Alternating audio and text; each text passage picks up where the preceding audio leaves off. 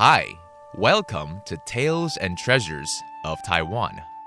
This is a show about a multitude of cultural facets here in Taiwan, from religions to customs, festivals to tourism, performing arts to indigenous culture, and of course, the culinary goodness of Formosa. It's your one stop shop to all things Taiwan, and I'm your host, Joey. 欢迎大家收听《台湾文化新视野》，我是主持人 Joey。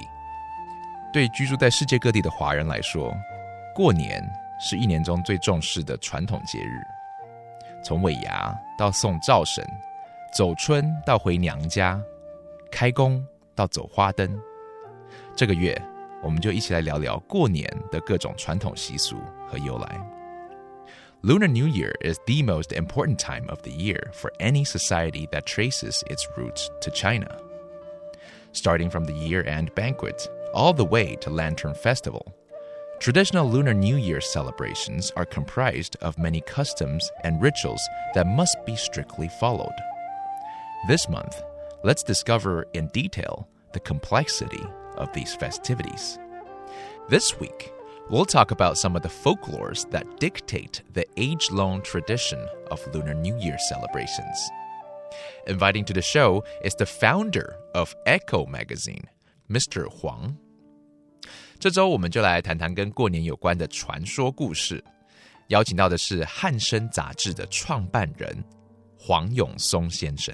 各位听众朋友们，你们好，我呢 在汉森工作已经满满的四十八年了，已经在四十九年了。嗯这么长的时间啊，工作就比较熟悉一点吧。啊，熟悉一点。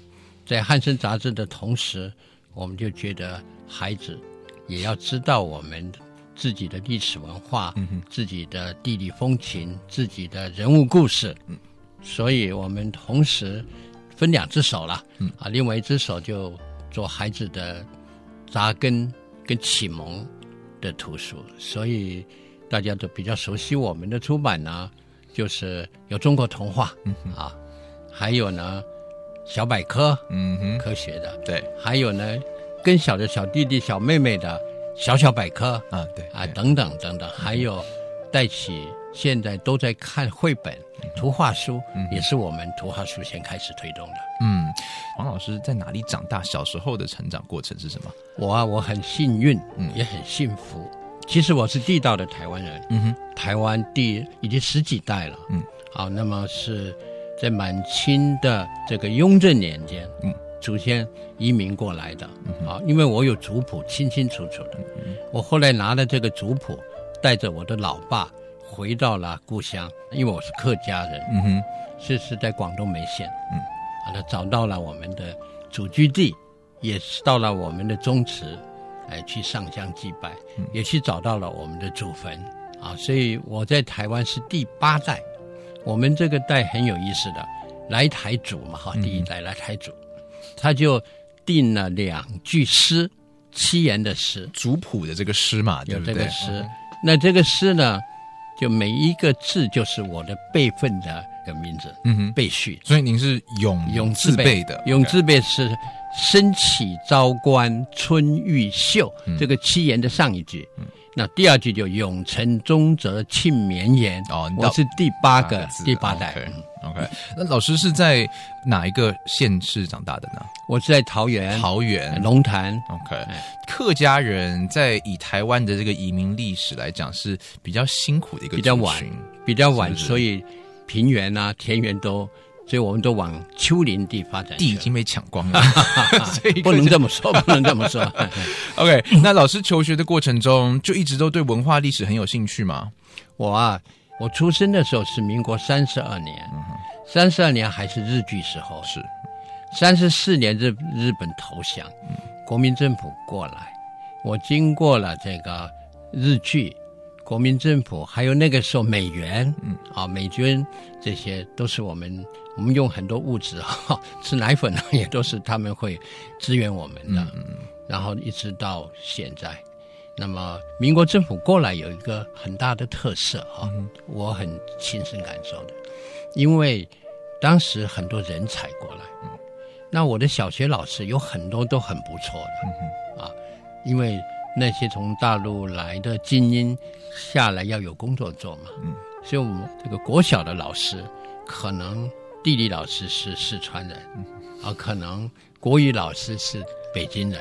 哦，你要习惯不同的口音，是？哎，我习惯不同的口音，你很好啊。因为日后我在中国大陆收集资料的时候啊，他们的地陪就会问我，黄老师，你怎么听得懂他们的话？哎，我想，对呀，对我来讲很简单。后来想一想，对了。因为我们小朋友很灵通的嘛，是你考试要考得好，你一定要听懂老师的话。嗯嗯嗯，老师，你讲到这个，我的外婆啊是山东人，山东人，然后我的外公是湖南人，啊，他们两个都是老师，所以我其实在家里，我到现在还是听不太懂 他们的口音。你那个时候就可以学会这么多不同的口音，不，你是因为比较年轻，嗯哼，就孙辈嘛哈，孙辈的时候。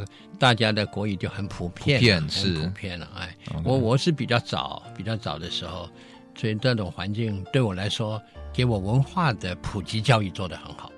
Mr. Huang is one of the founders of Echo Magazine, a publication focused on exploring Taiwan's local culture. He served at his post for 48 years. Aside from documenting and promoting Taiwan's heritage, Echo magazine also commits to educating the youth through picture books. Amongst their most well known publications is a series of storybooks on Chinese folklores.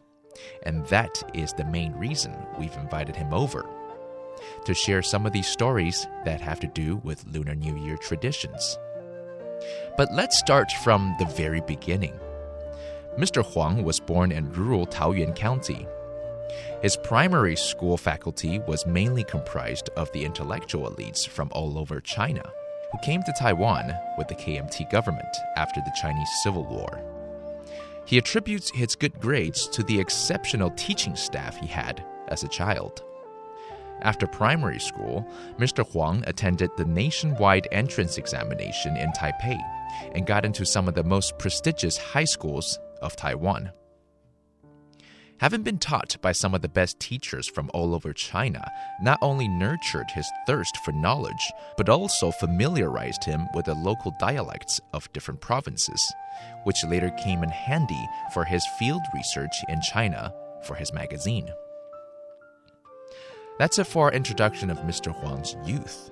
Tomorrow, we'll continue with our introduction of him, a pillar of Taiwan's cultural education. This is another Tales and Treasures of Taiwan. I'm Joey. Have a good night.